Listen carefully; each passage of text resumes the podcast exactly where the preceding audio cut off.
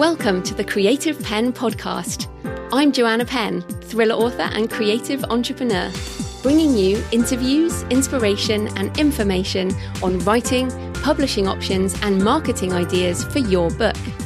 You can find the episode show notes, your free author blueprint, and lots more information at thecreativepenn.com. And that's pen with a double N. And here's the show. Hello, creatives. I'm Joanna Penn, and this is episode number 651 of the podcast.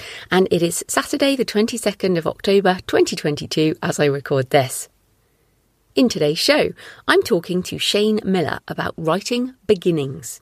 What you need in the beginning of your novel so your reader wants to read on or buy or borrow your book. We also talk about what it takes to make a success of your books, as Shane came storming out of the gate earlier this year with rapid releasing a number of fiction and non fiction books. And in my recent survey, which uh, just is full of good ideas for what you want to know, many people asked to hear from newer authors, because obviously I started like a long time ago now. and so people wanted to hear from newer authors how they're managing rather than just hearing from the more established names. So Shane talks about his publishing and marketing choices, and we also discuss what hasn't changed since I started and what has, and the difference between fiction and non fiction. So that is coming up in the interview section. In publishing and book marketing news. So it was Frankfurt Book Fair last week, which is the biggest trade fair for publishing and also the largest rights licensing fair. And I've been several times and it is aimed at publishers. So you get a perspective you don't get from author events since most of the people there don't create the books, as in they don't write the books, they sell and license them. So it's far less emotional and far more business-like, which is why I quite enjoy these fairs. They give you a real perspective of what, what it's like as a business. London Book Fest is the same, but Frankfurt is huge. So, one article in Publishing Perspectives had comments from agents at Frankfurt about what they're looking for and what is selling at the moment, which I thought was interesting. One comment was that an agent said, I think people are more and more looking for long sellers instead of only best sellers and books that can work in different formats. I love that, and I really hope that publishing does switch to this kind of model. This focus on long sellers rather than the spike sales of debut authors or even not debut authors. The expectation that an author will you know, a book will be published, whether it's traditional or indie, and then in the first week it will sell gazillions. That's just not the way of things really anymore because the the model has has changed unless you are absolutely everywhere all at once that won't happen but actually I mean, you can see this. I mentioned Colleen Hoover last week, but with her books, some of the books that are in the you know the top of the charts now are years old.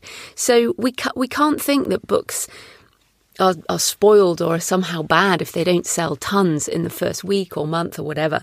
And this is also one of the big differences between indie and traditionally published authors. And if you're new to the indie space, I feel like there's a little bit of feeling like it has to be that way. But once you've been in this model for a while, you realise that it's more about backlist and readers, and the, the indie author income is more about month by month income, more like a salary almost uh, that you get every month rather than a big spike uh, and then it disappears, which can happen with traditional publishing. If you get a big advance, it might be split over a few payments, but you'll get it and then it goes again rather than the sort of monthly sustainable payments.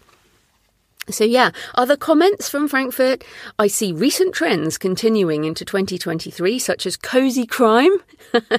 International editors, so this is for foreign rights deals, are looking for series in the genre and also comfort fiction. So, cozy mystery authors, you still are in demand. Cozy mystery is definitely one of the biggest genres uh, I have found, found myself reading Richard Osman.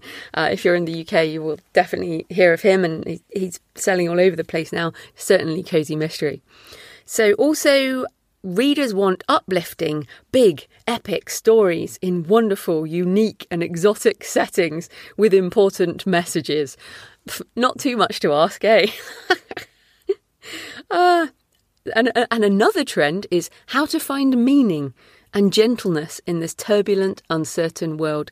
What I like about that second one, meaning and gentleness, that's none of these are prescriptive in a way of it must have this type, you know, be this type of genre. I think meaning and gentleness is interesting. I mean, like I keep recommending, I'm going to recommend it here too. I don't know if I've mentioned it before, but a book called The Change by Kirsten Miller. I love, love, love this book, and I'm recommending it to all women of midlife because it's an empowering book. It's it's it's like a magical realism. I think it would be the genre, but also it's kind of a thriller um, sort of revenge thriller almost, but it's uh, it's empowering, and so it's got an emotional message which goes beyond the story. And I think those books are hard to write, to be sure. Um, and yeah, okay. What else? I thought I thought it was really interesting, and I'll link to this in the show notes. There's loads more things that people are looking for. I only just picked a few of them, so check that out. Uh, it's from Publishing Perspectives. I will put link in the notes. So I'm kind of merging the futurist section now with normal publishing section because it really is a now thing rather than a future thing. But lots of you have sent comments and thoughts on the AI episode with Derek, and many people with thoughts on how the copyright side might shake out. And given the media attention, so thank you for a start for everyone who shared. Um, and given the media attention, it's unsurprising that Adobe announced this week. So, Adobe obviously do Photoshop. Uh, they're looking to incorporate AI generation, but in a way that also helps artists. The Content Authenticity Initiative is an Adobe led initiative with more than 800 partners working to increase trust online. The open source technology enables creators to attach provenance data to digital content, helping ensure that creators get credit for their work. And those who view a piece of content understand who made it and how it was created and edited. Uh, basically, integrating generative AI and they say generative AI will be is a hyper competent creative assistant. It will multiply what creators can achieve by presenting new images and alternative approaches, but it can never replace what we value in art: human imagination, an idiosyncratic style, and a unique personal story. This is exactly what I've been talking about for years, and you know I have this this course, the AI assisted author it's never about the easy button which outputs a book. And even if it could be or outputs a, a picture, which it, it, it, can be, but you still need to prompt it. And the point is, the human direction is what will help AI become this hyper competent creative assistant. Now, I love what Adobe is saying, and this uh, content authenticity initiative, this is exactly what hopefully we'll be talking about for um, writing. And I talked to Roanie Levy earlier this year about how they're doing this for copyright in Canada and looking at doing this for authors and, and other IP. So, yeah, I want this. I want both things.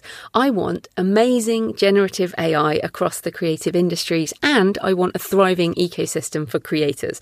So, this space is moving very, very fast, and I, I fully expect, like within a year, the conversation will just be, yeah, yeah, of course, of course, you use generative AI. That's just part of the process. So, I, from last year, where it was hate, hate, hate, this is awful, this is awful. And right now we're we're getting a bit of a balance of both. And I, I think it won't be very long until this is just a normal part of our tools. Like we not you know, a lot of people just use Grammarly, Pro Writing Aid, and there's no kind of comment about whether or not you should use it. It's like a useful tool. Or whether you you know, obviously the internet can be awful or it can be amazing. Same thing. There's no no comment that we're going to carry on using it. So, just a couple of tweets. I love this one from Christopher Russell. He said, I just listened to your recent in between episode uh, and am now obsessed, all caps, with Midjourney. I made an image for one of my wife's many books and I'm so excited to use it on ads. It's only my second prompt. I think I found my calling. and Christopher just it's super, super excited. And also, Helen Morrish says, being an illustrator and author, I was skeptical about listening to the podcast with Derek Murphy.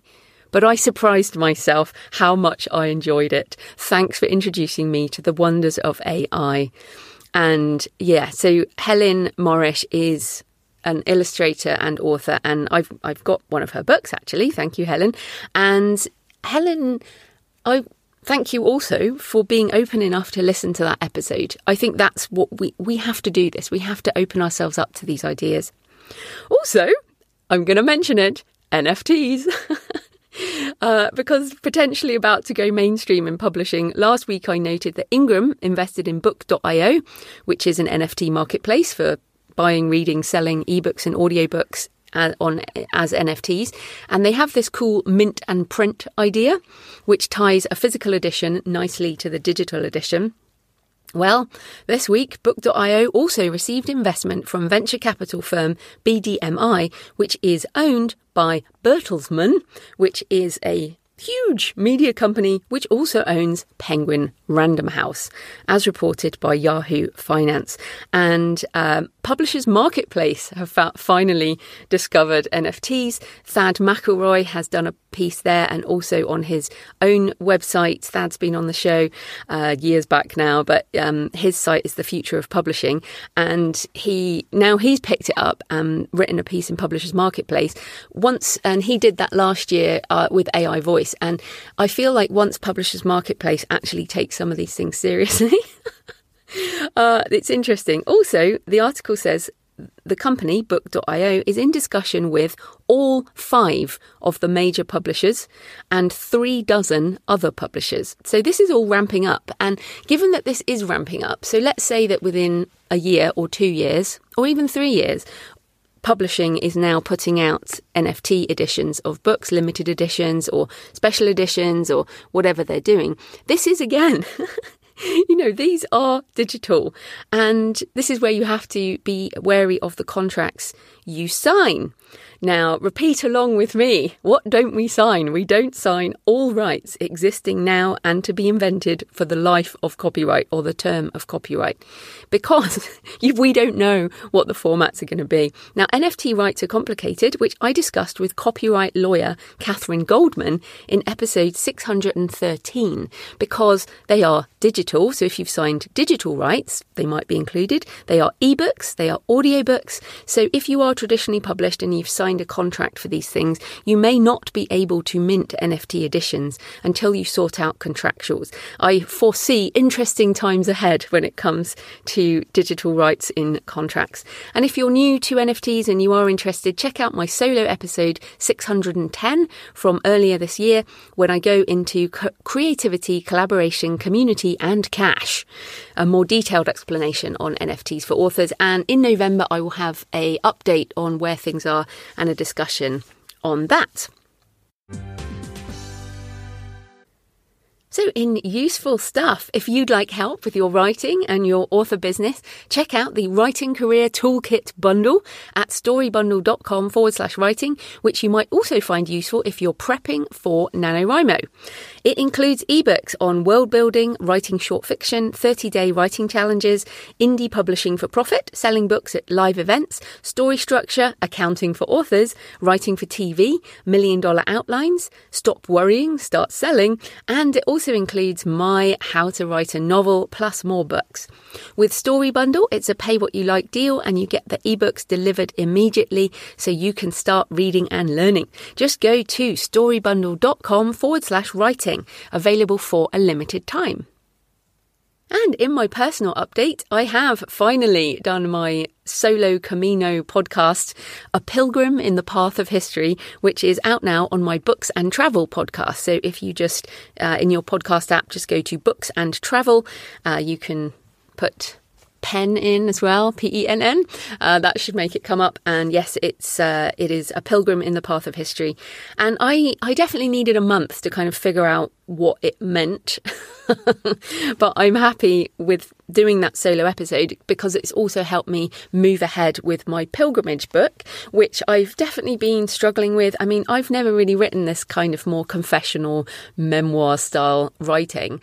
And while normally I would just like sit down and do 2,000 words. That's not how it works with this memoir stuff. And those of you who write memoir, you totally get this, right? And I think poetry is probably the same. You don't just sit down and write 2,000 words.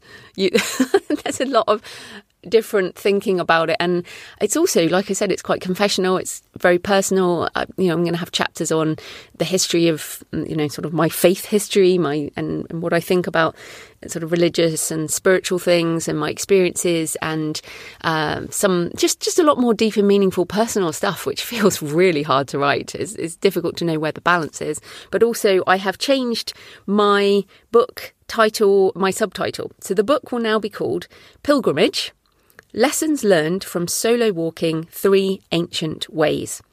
So it's much more of um, uh, both the emotional side of pilgrimage and spiritual, but also the practical. I just can't help myself. I like writing self help, self help and practical. So there will be.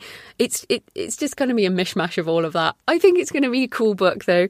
So if you are interested, I am going to do some like limited edition hardbacks, which I'll sign and send out. So I don't know how I'm going to do that yet, but if you want to uh, be notified about all this, obviously I'll talk about it on the show, but I'll do some extra stuff for people who are really interested. So jfpenn.com forward slash pilgrimage, jfpenn.com forward slash pilgrimage if you're interested.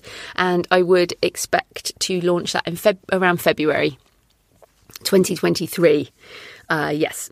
Also, I will be doing some live events. So, again, with my survey, uh, overwhelmingly people want some live online Zoom workshops on your author business plan. So I am doing three workshop sessions at different times of day, so it works for all time zones. Yes, Australians, New Zealanders, people in Asia.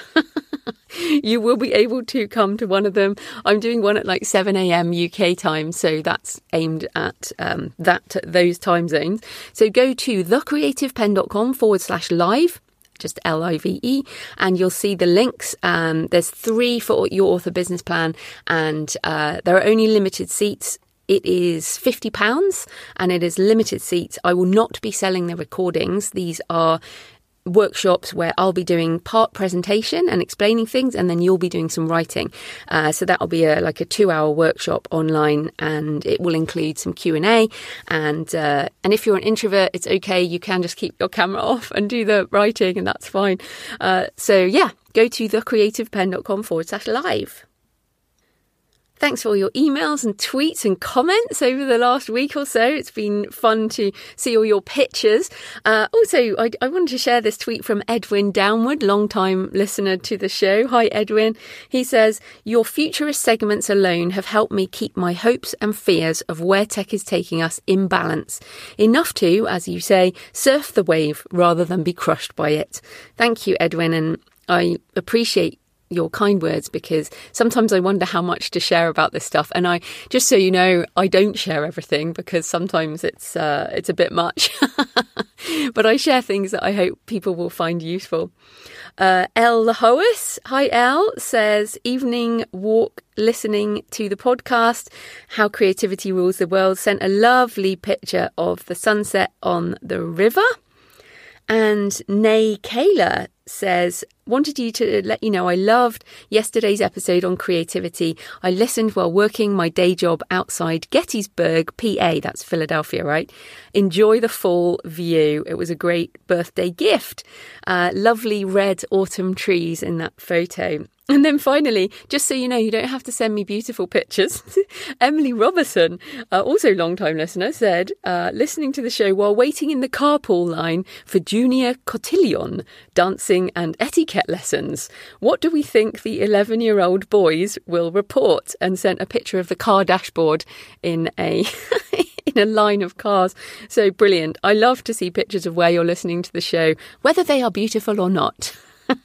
so tweet me at the creative pen with a double N and uh, or email me joanna at thecreativepenn.com or leave a comment on the blog or the YouTube channel. I love to hear from you. It makes this more of a conversation. So today's show is sponsored by Ingram Spark, which I use to print and distribute my self-published print books wide. Because with Ingram Spark, it's my content, but they help me do more with it. And of course, I mentioned uh, Ingram Content Group, who have now invested in Book.io. So it'd be interesting to see if we can do even more with our content at some point through Ingram.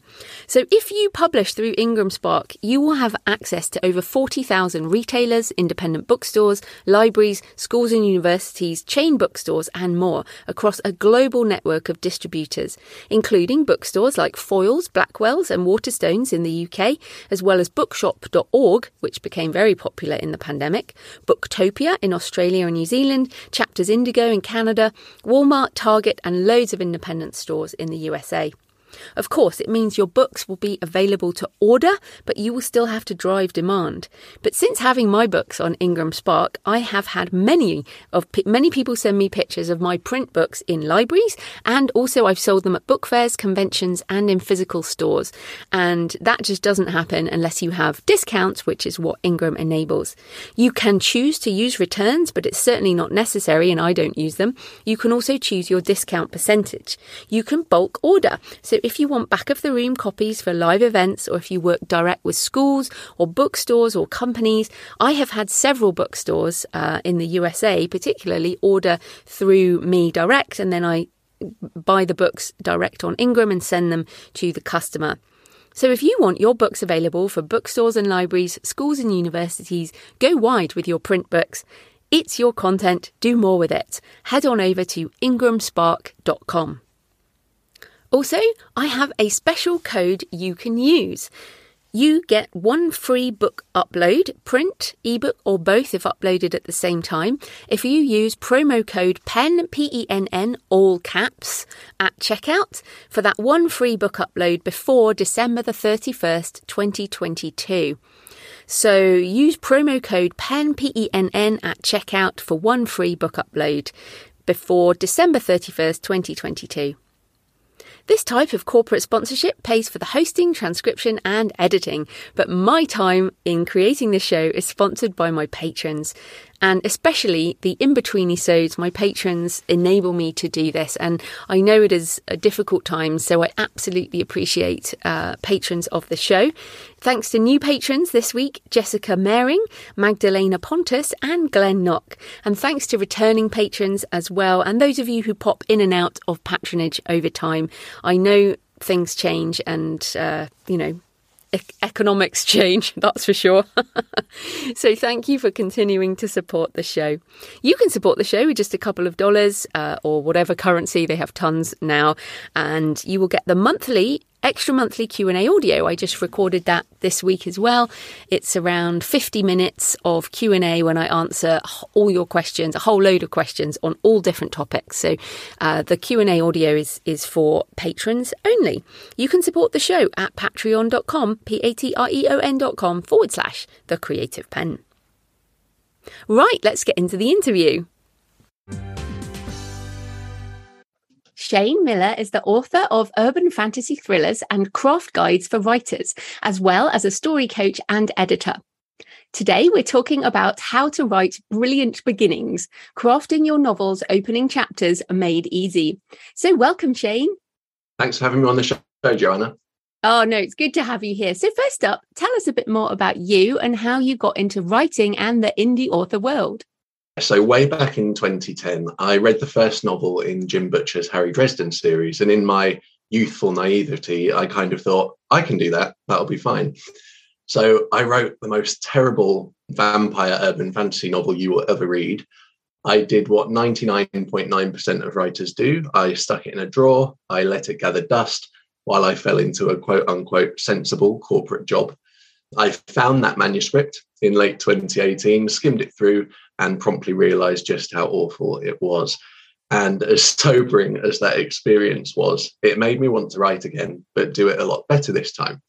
Uh, with that in mind, I did what any self respecting nerd would do, and I studied a lot. After a ton of trial and error, I published the first four novels in my Myth and Magic Urban Fantasy series this year, as well as the first five guides for writers in my Write Better Fiction series. I also qualified as a Fictionary certified story coach too. And that's pretty much me. That's how I got into it. A few questions out of that then before we get into beginnings. well, you've told us a bit about your beginning, but what is your sensible corporate job? My sensible corporate job. So, in my day job, I work for an insurance company. So, it is very sensible, very corporate, and very dull. It is not creative at all. And it's one of those kind of soul destroying cubicle slavery type jobs that I'm hopefully using writing as a way to transition out of. Mm, but absolutely pays the bills. I mean, looking back on my own corporate job as well, which I did for five years while building up my writing business, there are people who email me and they say they're a freelance writer writing for hire and they have nothing left for their creative work. Whereas with insurance and what I was doing with IT, I had a creative side that I wasn't using at work. So I just yeah. wanted to encourage people listening if you have a similar job it does actually leave you some creative space for writing. Yeah, it does. And writing is definitely the one good thing I would say if anyone out there is struggling with their day job, whatever that might be, is that you do have that creative outlet in writing and it does provide somewhat of an escape from the day job, even though you're still there. So just keep going and you will make a success of this and get out if you want to. Well, yes, if you decide to do it. But then you said you launched the first four in your Myth of Magic and five yeah. guides for writers, right? I and did. so are you following the rapid release type model and how has that gone? Well, I did this year. My word for this year was production, and I kind of managed my schedule in a way that would allow me to do that.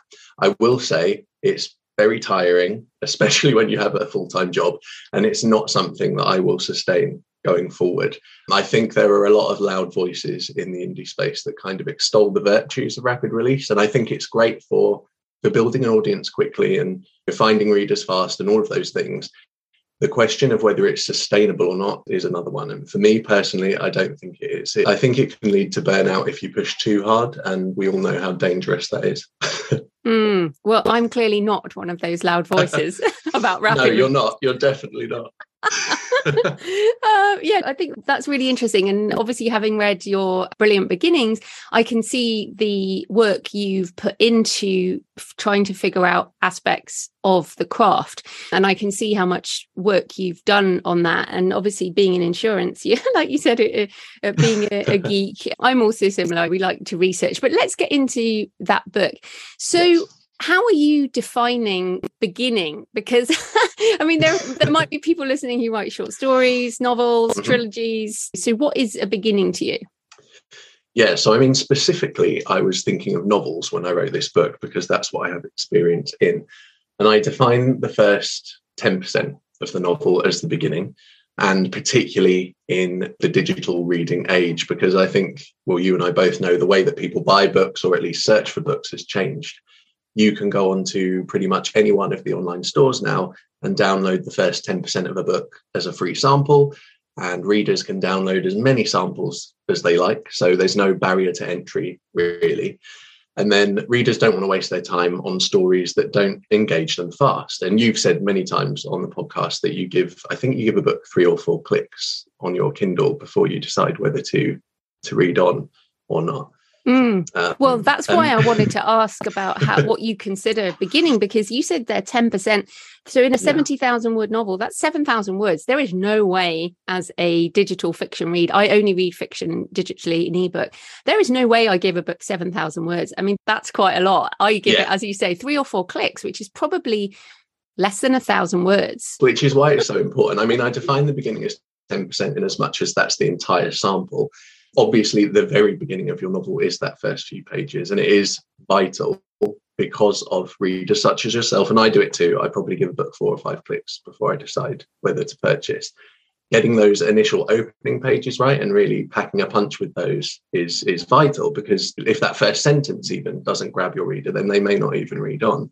So i think that's why i wanted to tackle this book first because one of the things i realized when i read that awful novel that i wrote back in 2010 back was that the beginning was non-existent. It started far too early. There was a lot of I got up, I brushed my teeth, I all that stuff that we do when we're beginning writers. Because readers aren't hanging around now. If your book's opening falls flat, they'll just move on to the next one because they've got so many to choose from. So yeah, I think that's how I define beginning for the book and how I define beginning for the reader in terms of that first few pages. Mm, and we should say it's not just the sampling on an ebook reader. I mean, no. if you read in a bookstore, you pick up a book, you read the back, then you might open it and read a few pages from the beginning, or on an audiobook, you might listen to the sample, which is usually from the beginning. So it's true, whatever the format, right? Yeah, absolutely. And even if readers search for paperback and they're not in a physical bookshop, they can still view the sample of a paperback online. It's the same same difference really. But yes, who hasn't gone into a bookshop, wandered around, picked up a few books, looked at the first few pages. So it is vital, whatever medium you're focusing on, certainly. Absolutely. Right. So you mentioned that obviously engaging readers quickly. Mm. So give us some tips and not just for genre stories. like what about more literary stories? Because some people say start with a bang, and I have definitely started books with an explosion. Yeah. but I write action adventures. So give us some thoughts on different types of beginnings that engage different types of readers. Yeah, sure. And I do have some thoughts on this. And I've got three quick tips that you can use to hook readers quickly. And this will work whether you're writing literary or genre fiction. So the first thing is something that I call the invisible question, which is where you can craft your novel's opening line into a statement that essentially makes the reader ask themselves a question that they can only answer by reading on.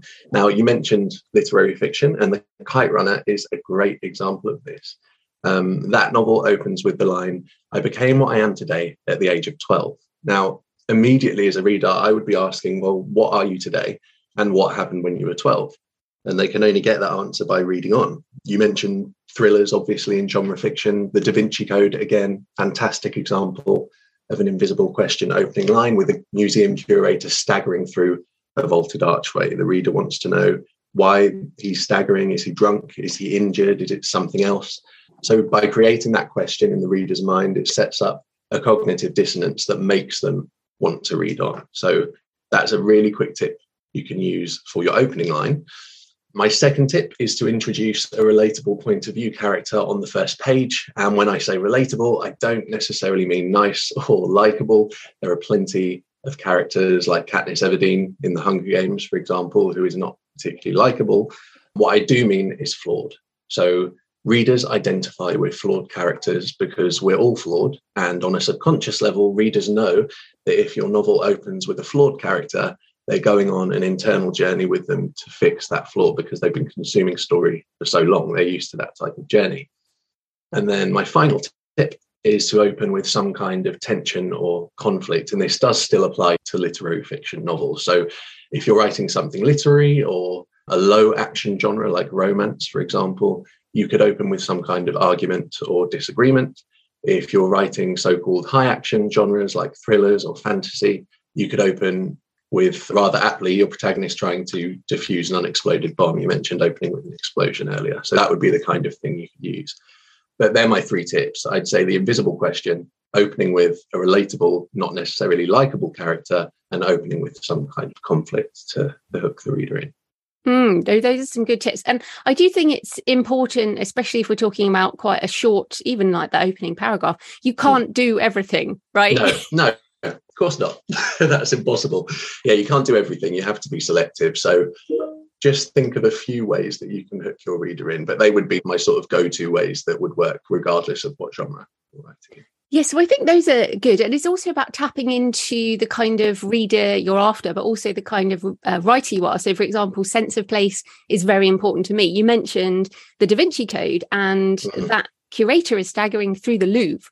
And yes. whatever Dan Brown's faults, he has some pretty epic settings, and setting is so important. And uh, uh but I did want to give an example. I just a book I just read. It's called The Paper Palace. It's all over the charts at the moment in the US. It's got all kinds of things, and it, it opens with a and it's I guess you'd say literary slash romance, but the opening is just a description of a table, like it's a really deep setting description. And I don't yeah. normally read this type of book. And yet when I sampled it, I was like, this is amazing. And it kept me reading. And it was a very deep setting description of a, a cabin.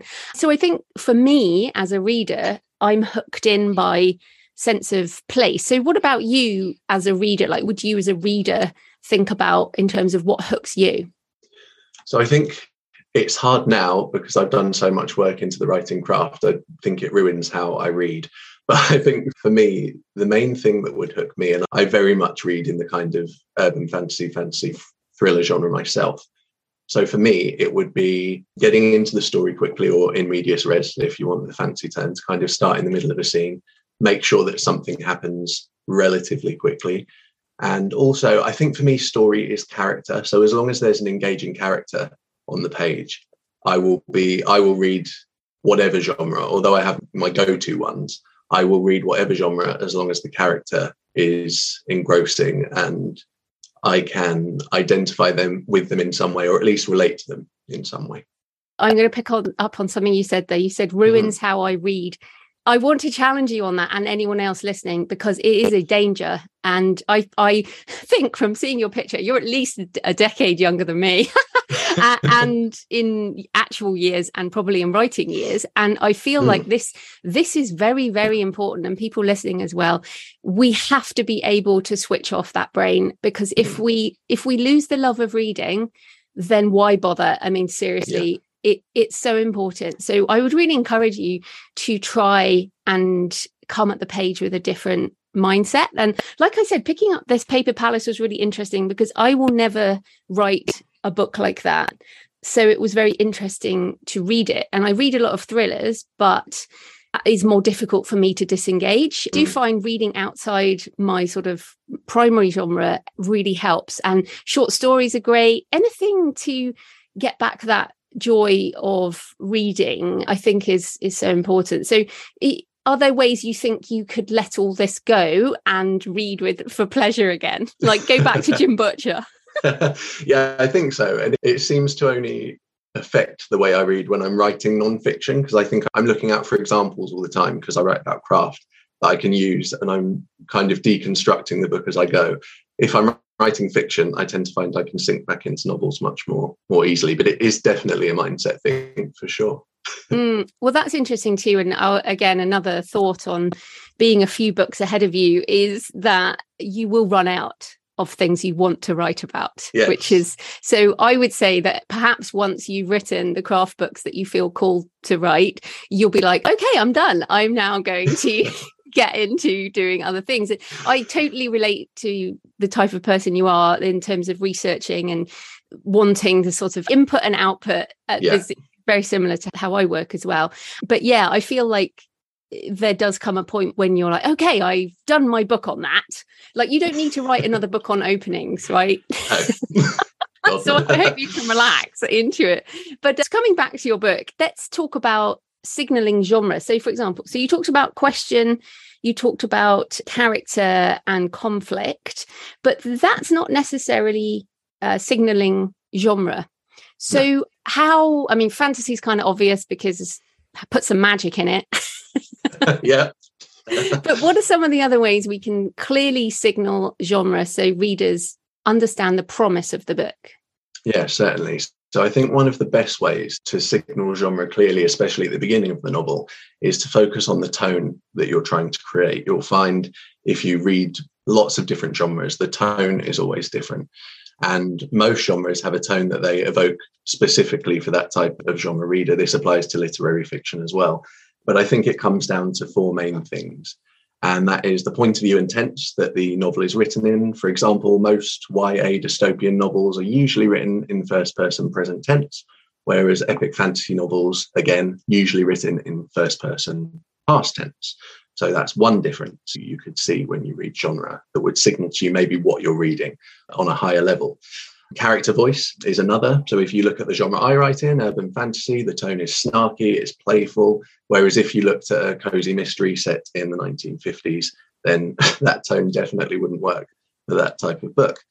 Something like weather, time of day, season that you start your novel in. So it's no coincidence that thrillers tend to start on cold, rainy nights and feel good beach reads start on cloudless, sunny days. Chapter length is another thing to look at. So again, thrillers, an author like James Patterson, he has very short, very punchy chapters. And in general, thriller chapters, or at least the scenes that the chapters are made up of, are shorter. And then again, with epic fantasy, they run a lot longer. And then one of the main things I think we can use, apart from, as you said, sticking magic in a fantasy novel, to signal what genre the reader is in for, is character archetype. So a romance novel will open with a single bachelor or bachelorette protagonist looking for love, and something like the reluctant hero is really common in fantasy. So somebody who needs to go on a quest but doesn't actually want to go on the quest. So yeah, I think they're the main things we should look at when trying to signal genre to the reader mm. in terms of tone. Yeah, I would definitely suggest reading the award winning books in your genre. So, for example, I mm. often top off the Bram Stoker list for horror, and I don't yeah. really write horror. I have aspects of horror, and I also chop off the thriller writers. And, you know, if it's literary, you could do the Booker Prize or whatever it is. But essentially, what I find is that the prize winners are a great example of that genre. Often they're standalone books as well. They're not necessarily yeah. series. It's hard to win a prize with a book in a series. But I find that I learn a lot from that. So, for example, Ararat by Christopher Golden. When I read that, I was like, this is it. This is an archetypal horror novel that has everything I want and everything that wins a prize. And it did, it won the Bram Stoker. So looking at examples, the very, very clear examples of genre, I think can definitely help. I did want to bring up prologues because I actually think in your book you don't like prologues, right? it's a tricky one. My opinion has sort of changed since I wrote the book. So I'm happy to go into it. I like prologues and I often shop for a prologue. yeah. So I'm not someone who's going to say you should never ever do a prologue. When I wrote this book, I was writing for kind of newer writers. And obviously, the easiest thing to do in terms of engaging a reader is to just start with your protagonist, usually in the present moment, to, to kind of really bond your reader and your character together. Since I wrote that book, I've read some really fantastic prologues that have made me shift my perspective a bit. So, an example of a fantastic prologue comes from Helen Scheuer's Curse of the Siren Queen series. And at the start of each book, the main character features as a child in the prologue. So, it's set about 10 years before the main action of the novel, I think. And they act as a sort of subplot to the main plot. So, they, there's clues and red herrings weaved into the prologue that make their way into the main plot. So, you can do something like that and I think you should consider what type of genre you're writing in as well and whether prologues are common. So, in thrillers, for example, it's common perhaps to have a prologue that hints at the object or MacGuffin that the main character is going to chase, or it could be a scene from the antagonist's point of view to show what they're doing at the start of the novel, their kind of evil plan that they're going to hatch. And I think readers expect that in certain genres. So there's much less risk of throwing them out of the story when you use a prologue. Whereas there are genres like romance that, you know, usually open in the present with the one of the love interests, usually the lead protagonist again. And I think because I was so conscious that I didn't want to overcomplicate matters as I was writing this book for newer writers, is that prologues are really difficult to write well. And particularly when I'm editing work for newer writers, they often use them as an excuse to info dump or world build through sheer exposition. It doesn't actually add anything to the story which I think is a surefire way to to turn readers off. So if you held a gun to my head, I'd probably say it's best where you can to jump in and feature the protagonist right away because it's less risky in terms of throwing the reader out. I remember reading, I think it was Master of Djinn by P. Djèlí Clark, and they have a scene as a prologue, which was a great scene. And it connected you to a character who then got murdered at the end of the prologue, which then threw me out of the story completely because I couldn't connect to the protagonist in the next chapter. So if you don't introduce your protagonist fast enough, readers may not identify them, which could lead to them putting your book down. So I'd say, again, a bit like you said earlier about looking at examples in your genre, if you know that your genre utilizes prologues a lot or you just want to try one, get some best selling books or books you like, have a look at the prologues and see if you think they work. Um, mm. So I have shifted my stance ever so slightly on prologues. ever so slightly. Yeah, it's interesting. I mean, like my Tomb of Relics, it opens in the Tomb of Relics and it's a yeah. thousand years ago. And yeah. then what they find in the tomb, then we move into the present day and we see the result of what they found. So it's it's difficult because I also think so. I'm really happy with that within my ARKANE series. I often mm-hmm. do have them yeah. because the writers who I emulate in some way writers like James Rollins, Steve Berry, that's something that they do. But it's interesting, as you were talking there, I have thought many times about rewriting my book Desecration. And mm. because I do have what is essentially a prologue in the voice of the uh, villain, the antagonist, and then it goes into a straight crime thriller.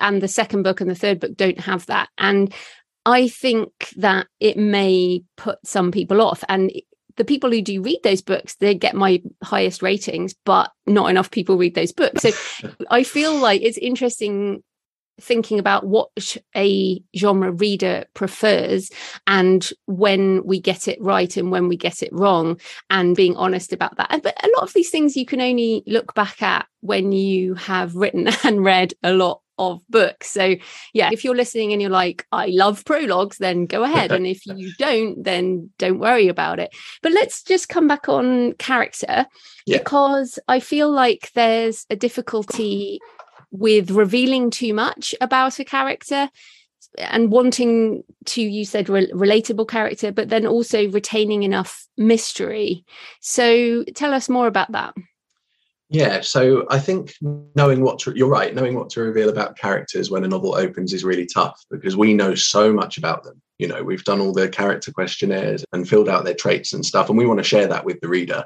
But we also have a tendency to overshare, which bores the readers. And like you said, it doesn't leave any element of mystery. So I think the best way to reveal enough about our characters and particularly our protagonists, at least in the beginning of the book, is to introduce their flaw in a really clear way early on. You don't really have to to introduce much more than that, I would say, about your character at that stage. So our main aim is to obviously get readers to connect with characters quickly. And as I've said before, revealing the flaw works so well because readers are all flawed and it helps them to relate. And again, you also asked about leaving questions open for a later reveal by opening with a character's flaw, you're subconsciously alerting the reader that they'll go on a journey of change with the character. And the mystery surrounding that, or the question this will raise in the reader's mind, is what obstacles is the character going to face that force them to change, and how exactly will they change? And this is going to sound odd considering I also have a book on plotting in my Write Better Fiction series. But readers come to story, I really believe, for character transformation to a greater or lesser extent, depending on genre, of course, and not plot. So revealing that character flaw really early on, I think, is the best way to reveal enough without revealing too much about them. Mm, I'm a thriller reader, and we love plot. we are plot yeah, heavy in the thriller niche. I know, but yeah. So I think what's interesting about the traditional story structure is that it generally starts with this protagonist's current world setup. And if you read the screenwriting books, there's a certain percentage of the book where it's like, this is the protagonist's current world. Then the inciting incident comes along and disrupts that world, and we get into it. So even if you want to start with the action, you still need some element of the protagonist's current world. But I wonder, given how short attention spans are, are we shrinking this aspect of current world? Yeah, I think the tried and tested kind of three act structure still works in as much as the inciting incident can occur somewhere between the 10 and 15% mark because it's so ingrained in the subconscious thanks to Hollywood blockbuster movies. But you're right, readers' attention spans are shorter because don't forget, we're not just competing for readers' attention with other books now or even movies. It's Netflix, it's gaming, it's pretty much any other form of entertainment you can think of. And it's so easily accessible.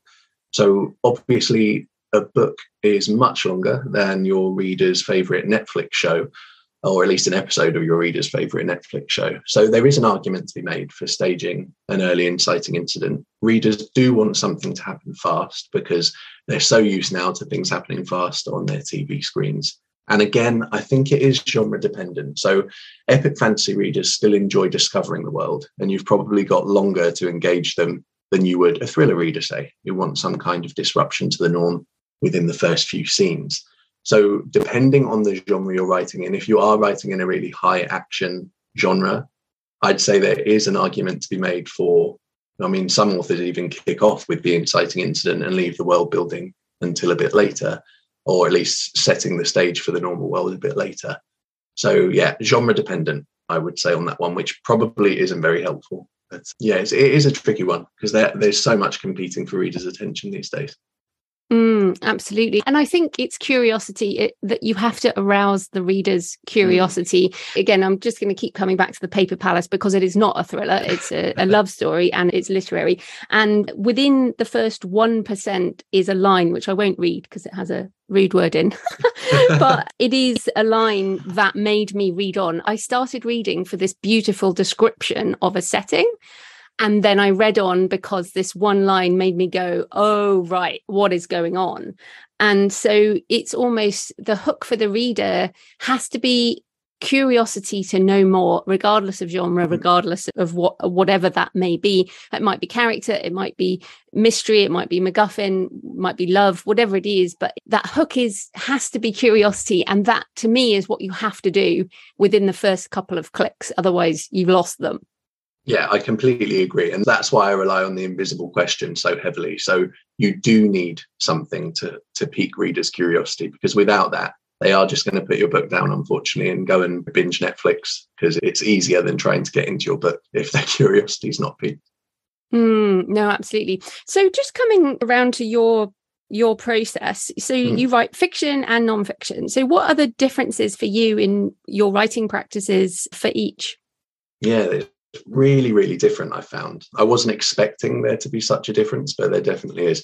So, in terms of my writing process, I'm usually a hardcore plotter when it comes to fiction. So, I plot out my characters, my locations, my beats, and my scenes well ahead of time. And the process of getting words is slower, relatively speaking, in terms because I have to do all that plotting beforehand. And I'm also, you've mentioned research, I'm so prone to falling down research rabbit holes, especially anything to do with mythology, which is basically what my novels are based around. So I have to keep a really close eye on that. Otherwise, I'll never start the book. Um, when it comes to nonfiction, I'm much less of a plotter, which is weird. I tend to have a pretty clear idea of what the problem is that I'm trying to solve and the steps I need to include. So it's all in my head when I start writing. I discovery write my nonfiction essentially and then order it later or go back and reverse engineer some kind of outline. And I'm far more focused, which is odd when it comes to research for nonfiction. I'll have already identified the exact books I need to use and the resources I want to pull quotes from. And I'm fairly good at staying on track, which makes the process of writing nonfiction for me much faster as well, I think. Yeah, it's interesting. Obviously, it's the first time we've talked, and I just see so much of my own process in you. Have you done the Clifton Strengths thing? I have, of course. I know Sacha, so she bullied me into it. Yeah, she bullied me too, in a good way, Sacha. If you're listening, and I'm yes, very grateful. I learned grateful. a lot. But what was your so? What were your top five? So my top five are futuristic. I have deliberative at number two. I have learner at number three. Communication at number four, and competition. Oh, okay. So I was going to say you must have learner in there, and I do. Yeah, well. I have input at six as well. So yes, and I have input. Yeah, yeah, exactly. if you do your Clifton Strengths and you have learner and input, you do need to watch out for how much research you do. Like my pilgrimage book that I'm writing at the moment, which is nonfiction slash memoir. I've got notes on around 35 books around pilgrimage and walking and i'm read look reading all my notes going i cannot possibly include all yeah. this stuff oh yeah, that happens so much. I'm a chronic overwriter with my nonfiction, and I really have to pare it back to get a decent, simple message across. You, there's no way to include it all. no, no, exactly. And then I also wanted to ask you because I just did a survey as we record mm. this. I just finished the survey, and one of the things that people did say is that they do want to hear from people who've started at different times. So I started self publishing way, way back now in 2007, 2008. Yeah. And you said you put those books out this year, right? You started self publishing yeah. in 2022. Yeah. So as someone who started self publishing and book marketing this year, what are you doing? Like, uh, what have you learned in that process and what's working for you? Yeah. So, in terms of marketing, again, it couldn't be more different between the kind of fiction, non fiction split as much as it really pains me to say it, one of the only ways I've found to get real traction with fiction is paid advertising, whether that be paid newsletter promos like Bargain Booksy, Free Booksy, all that kind of stuff, or things like AMS ads, Facebook ads. And I made a very conscious decision because I published fiction first to launch my urban fantasy series into KDP Select because urban fantasy, at least in the indie space, is quite heavily dominated by KU authors that's what readers are used to. So it kind of made sense. I'm not saying I'll stay exclusive to KU forever, but at least to build a reader base. That seemed like the smart thing to do. In terms of non-fiction, it's 10 times easier to market. And a lot of the principles that you teach, Joanna, in your books around content marketing, they very much still apply, in my opinion, for, for non-fiction. You can choose stronger keyword phrases in terms of SEO and discoverability. And that goes for titles, subtitles, the seven keywords Amazon allows, and the keywords that you use for manual targeting in any paid ads you do decide to run. And like I said, content marketing for nonfiction is much easier. So, this interview, for example, it's much easier for me to gain traction from a podcast like this or any podcast interviews that I do, generally speaking, than it is for a fiction author trying to do the same thing. I'm not saying it's impossible, but but they're the kind of key crucial differences I've found that it's much easier to craft a marketing message that you can use for evergreen content marketing than it is for fiction in my limited experience. yeah, and to be honest, I I feel like the non-fiction side probably hasn't changed in well since the beginning of the internet i mean it literally yeah. is if you have the right keywords and just as a comment on you pitching me you did a great pitch because one your book title how to write brilliant beginnings as a podcaster, it's like, well, here you go. Here is a title for the podcast episode. Yeah. And it's much easier for me as the podcaster to get a book that encapsulates a specific topic. It makes it easy for me to prepare. It makes it useful for the audience who know they want an episode on that topic. It's easier to sell, whereas fiction obviously is much more difficult. But in mm. terms of, uh, let's talk about email then. So have you, are mm. you hmm. building one email list or two? So I'm building two. I use ConvertKit and I segment the list between fiction readers and non-fiction readers, and I keep them fairly separate because they're very, very different messages. But I do find again with I think the email list is if I was going to say what is the most important marketing tactic you can use in 2022, the email list is definitely one of them. And I know people always say, oh, email's dead. The age of email is done. Just go on TikTok or whatever. I don't agree. I think email marketing, at the end of the day, you've got access to your customers then in a way that you won't have on TikTok or Facebook or Instagram or any of those things. And provided that you can craft engaging emails to either your fiction or non-fiction readers, I think you'll mu- be much more likely to convert them to super fans, like a, uh, as David Gaughran would say, because you have that space in their inbox that you know you're not going to have on their facebook feed. And you can do a lot of things with your mailing list. You can find out what their likes and dislikes are. You can hold polls. You can ask them questions. It's something that you wouldn't have access to otherwise. And i definitely think if you're starting now start your mailing list at least three months before you need to i wish i'd started mine slightly earlier than i did now.